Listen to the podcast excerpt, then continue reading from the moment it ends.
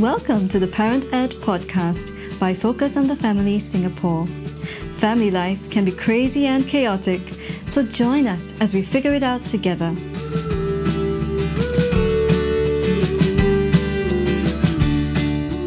Hello, and welcome to the Parent Ed podcast. My name is June, and I'm your host for this episode. Do you want to learn how to better communicate with your teen and perhaps even influence them? For parents, teenhood is a notoriously difficult phase of life to deal with. But maybe with the right understanding and with the right strategies, we just might be able to retain some degree of influence with our teens.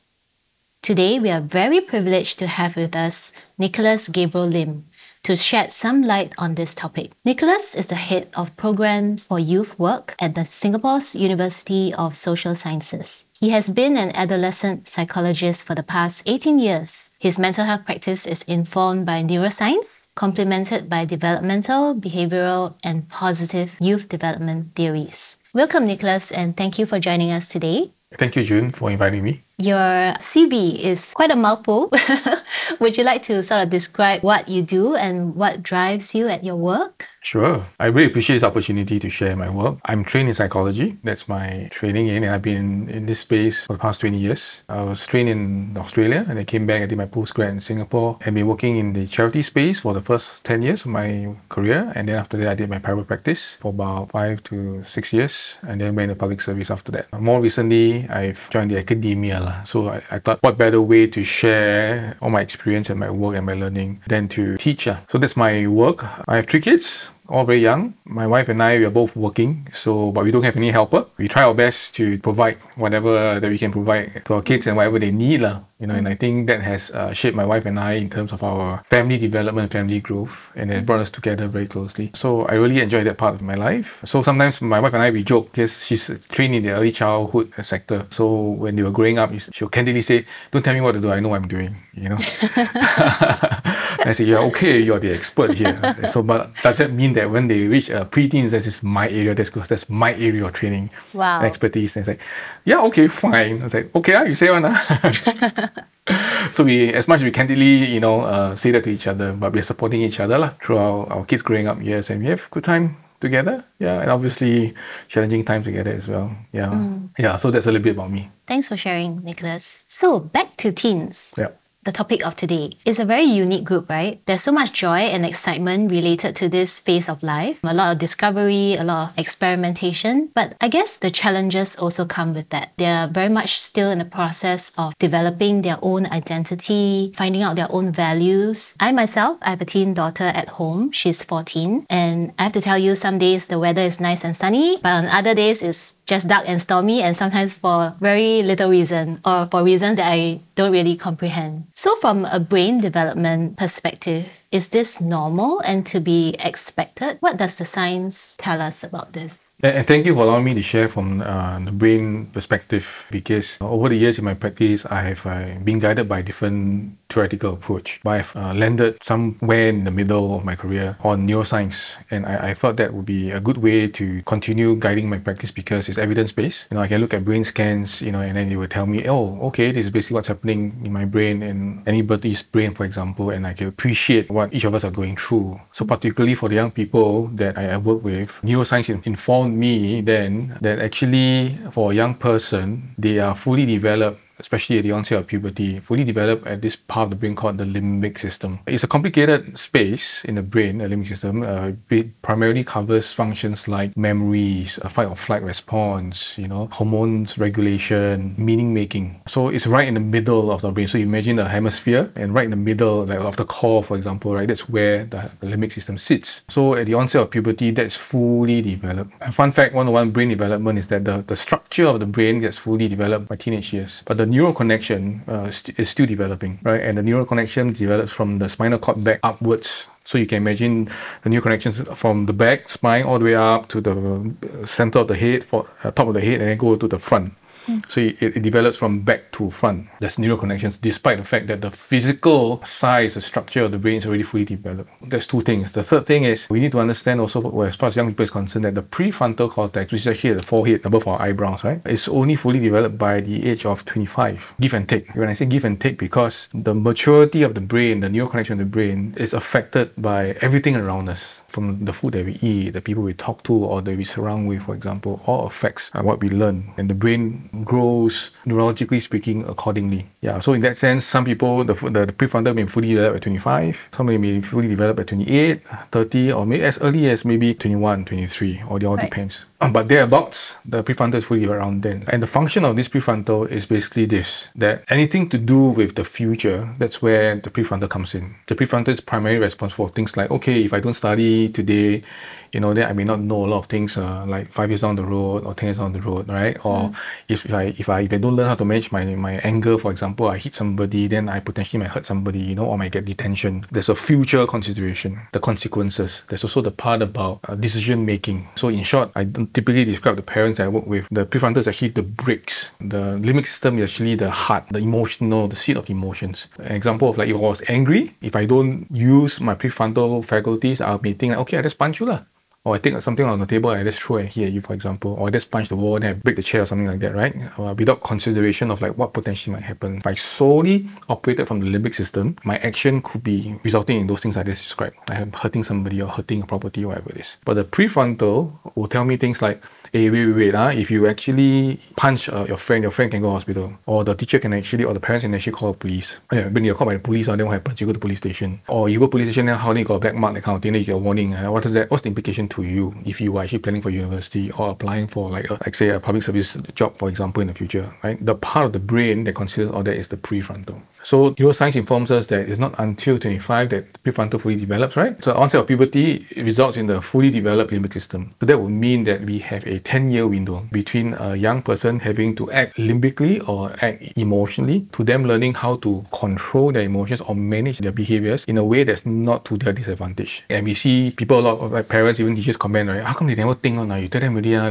then ask them study hard, they don't study hard. Or, or tomorrow got exams, you know, or like or things here, whatever it is, right? They don't, they don't, they rather play computer games first. Or they rather go out with their friends first. Or if they were angry, for example, or somebody they were offered like say, hey, want to go to a gaming arcade or even cigarette, for example, they will think, lah, quote unquote, think from the limbic because exciting, ma. I can be with my friends, ma, because you know that's a thrilling, ma. Limbic functions. Mm. Right? But they will never think like, eh, hey, tomorrow I got things here, or tomorrow I got actually my exams, or next week, and that kind of thing, right? That is the prefrontal consideration. Right. So they don't go there. Instinctually, they don't go there. But at that point in time, when they are offered all this, right, the limbic gets extracted, right? And then they quote unquote think from there, and then they will act based on their limbic considerations. So Yeah. the emotions is in the driver's seat, Yes. right? The thinking process and what happens in the future if I do this Yes. is not quite there yet. Correct. But see, having said that, you gotta be careful. You see, it's not that they cannot think of the consequences. They can. The faculty is there. But remember, I was telling you the neural connections take a while to get there, right? So that would mean that if you tell them, they got the information there. But to really act out of like, oh wait, wait, ah, if I if I throw a punch, right, then I got to like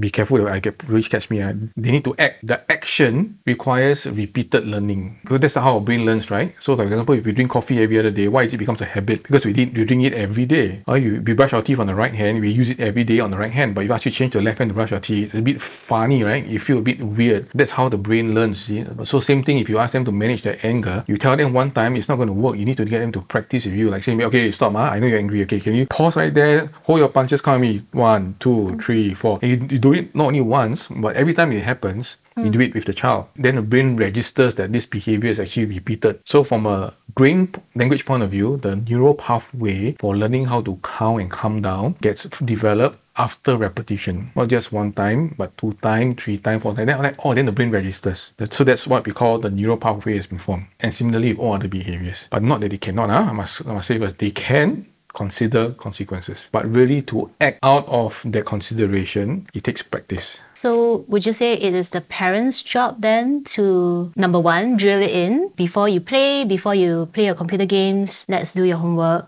Let's finish up. Is that kind of repetition what is needed? And then what else do we need to like practice with them? Do mm. we need to rehearse certain things with them? Yes, it's interesting that you use the word let's do this together because this is exactly a limbic strategy. I don't know whether you hear this now, but in my work, I often hear parents saying that you go and do your practice first. So that means the instruction is that you leave the child to go and do it by yourself. But oftentimes they don't. They will just go into the whatever they like to do, like play computer games, whatever it is, right? Or I go with my friends. But interesting that you say let's do this. That suggests that you are saying that come, I do with you. And that is a limbic strategy because the prefrontal is something that is still developing. But they are more like with you and they don't mind doing it with you and they more naturally want to be with you because it's a limbic function. So if you can accompany me, you connect with me emotionally, relationally, I will do it with you. So if you can do it often enough, then yes, you're right. That guidance comes from the parent in this case or the adult. As opposed to like when we hear some parents saying that you, okay, you better go and do this first, and you expect the child go and do it, it's unlikely they will do it. If you're talking about a lot younger,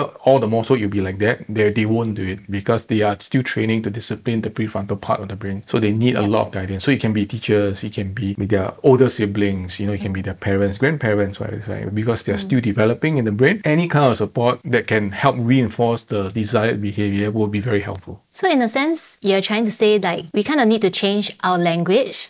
But even before we change our language, we need to change how we think and, and we need to understand Yes. what they're actually struggling with. Yes. Right? Because if we can understand that, okay, they may see your point about the need to like study before games, but they may not always have the mental resolve to do it. And we kind of need to step in as caring adults to support them in this journey. Exactly right. And sometimes even the lack of capacity and ability to do so. Right? Because resolve can only be developed if they do it often enough and they know they have developed some competency. And because they decided that this is what I want and I know I can do it, therefore there's resolve. But until then, they need to learn that they actually can do it. A lot of us, myself included, are guilty of just telling the kids certain instructions, a list of like a litany of things to do, to do, to do. But you know, and we expect them to do, do, do, do, do, do kind of thing. But they almost every other minute, every other second, I can sit my child down now. The moment I leave him, and the next minute he'll be off to doing something, but he or she will be considering from the limbic. It's more exciting, ma. Uh, more rewarding.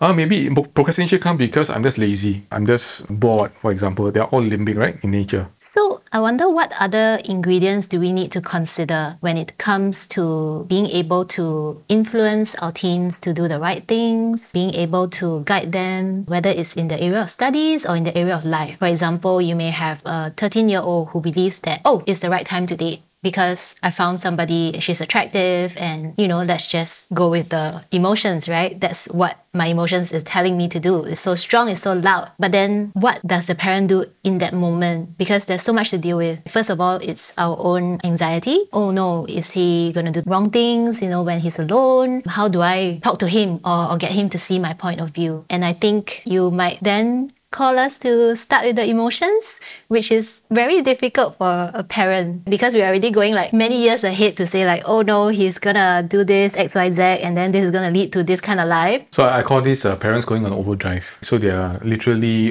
overthinking and they are primarily uh, operating from the prefrontal, which is natural. lah. And I would say to all parents who are listening or, or caregivers who are listening, right, not to fault yourself for it because we are obviously adults now and we have fully developed prefrontal. So we will naturally be at the f- prefrontal first. But after listening to this, I hope to, you know, encourage uh, the adults in general, especially working with young people, to appreciate the reality, the fact that our young people may not be there yet, especially those that are living with us. So if we are staying in the same household, for example, and obviously I can see certain things that my child is doing and I'm like, oh my goodness, this is very dangerous, or you are not doing your homework, that kind of thing. I'm thinking for my prefrontal. It's natural for us to do that. But our child is not there at that point in time. right? And sometimes we beat ourselves for I've been telling you like how many times already, thousand and one time, you're still not listening to me, you know, like some in Hokkien they say I very big check, you know, because I said too many times over. And then after that, some parents give up. So I want to encourage adults listening in to don't be disheartened because they are just at the stage. And I think we were all once, okay, now I think I know we were all once there before and we can remember those days in which we just want to go with the so-called the flow, you know, whatever things that brings us to provide us with the best fun time, you know, we just want to go with it. So, but as the adult living in a household or as the adult guiding the young person, we want to do things like setting the boundaries. The older they get, the boundaries must be bigger, like a playground, for example, right? You want to expand your playground space such that that they can do anything that they want to do without considering on prefrontal, made the mistakes, but they're still safe. So to the point about having to mix with like a boyfriend, girlfriend, for example, yeah, can you can go out and have fun. My boundary will sound something like, okay, you need to come back by what 10 o'clock, 11 o'clock. You're not allowed to stay at each other's homes, but you can bring your, your friend home. Like those are boundaries. But whatever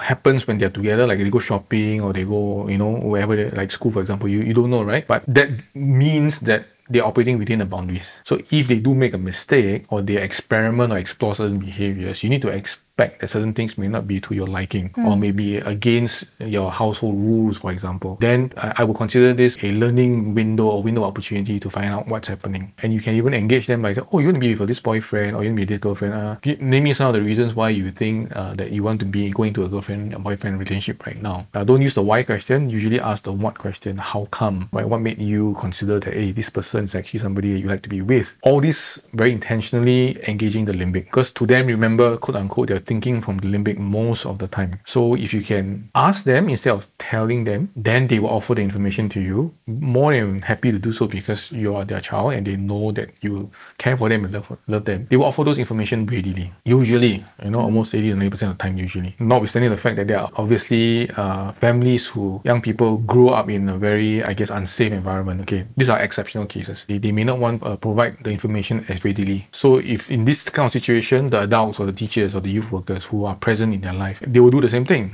I will encourage them to ask them, hey, what happened? Who is this person? How come you know this person? Uh? Exciting. How- all this while I never hear you, uh, hear you talk about this person, but now suddenly you want to be this person just like that. Is there a reason why? Yeah, so you engage. It sounds like you have to put on a very curious kind of uh, lens Yeah. when you engage with your child. Even though probably internally you might be feeling a lot more than curious. You, you might be feeling a bit of emotional turmoil, for example, because you are worried, you're concerned about your child. So I guess it takes a lot of willpower in a sense mm. to kind of step back from our own emotions, right? Mm. And I think earlier you mentioned that we shouldn't ask why. I'm curious to know why not.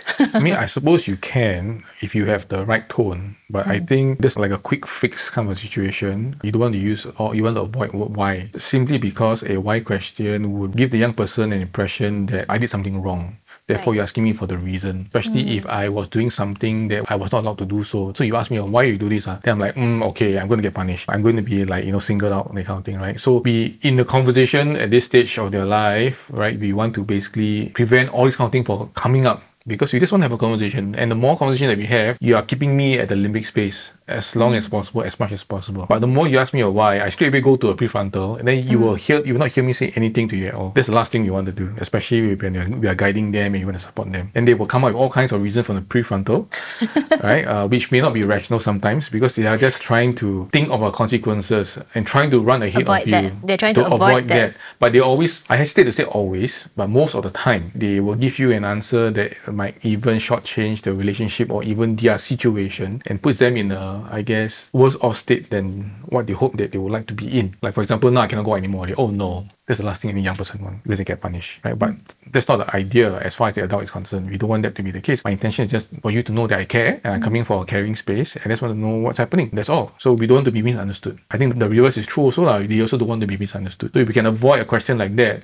a why question, then that will facilitate ongoing and continual conversations. Sounds like you're sharing some of these principles of creating a safe space for your child to come to you basically with whatever questions or dilemmas that they're facing. And that's more important in a sense because we really do want to be there. We really do want to be present to guide them through, especially when they are facing those challenges. And if we clamp them down or we put them on the defensive and like you said, to think about all the unpleasant consequences, then it's very unlikely that they will come to you as their first port of call. Yeah, so I always bring the, the parents I work with right on a visualization exercise and ask them to visualize five years or ten years down the road, right? Assuming that something really bad happened to your child, who would you want the child to be thinking of first to call in that situation in crisis? So assuming like you're in the police station, for example, who would you want the child to think for, about at that point in time to call for help? So hopefully your answer is you lah. But in order for that to happen, you need to cultivate that that connection, that bond with their child from now, such that they know, despite the fact that they will make a mistake, they have done wrong, severely wrong, because they are potentially in a crisis, they will still think that you are the better person to call despite all odds against them. How do you cultivate that? So all these things are important. How do we cultivate that trust? How do we cultivate safe disclosure? How do we cultivate a sense of like saying apology to each other? There's this thing called